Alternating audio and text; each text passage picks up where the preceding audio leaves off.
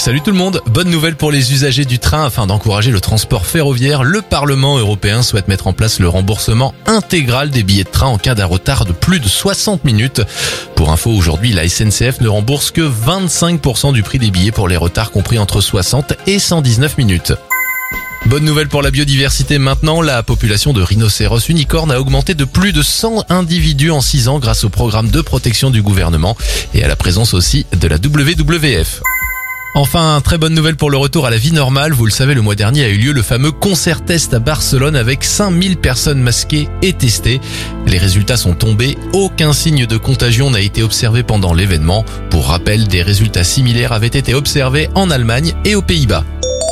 C'était votre journal des bonnes nouvelles. Vous pouvez le retrouver maintenant en replay sur notre site internet et notre application Radioscoop.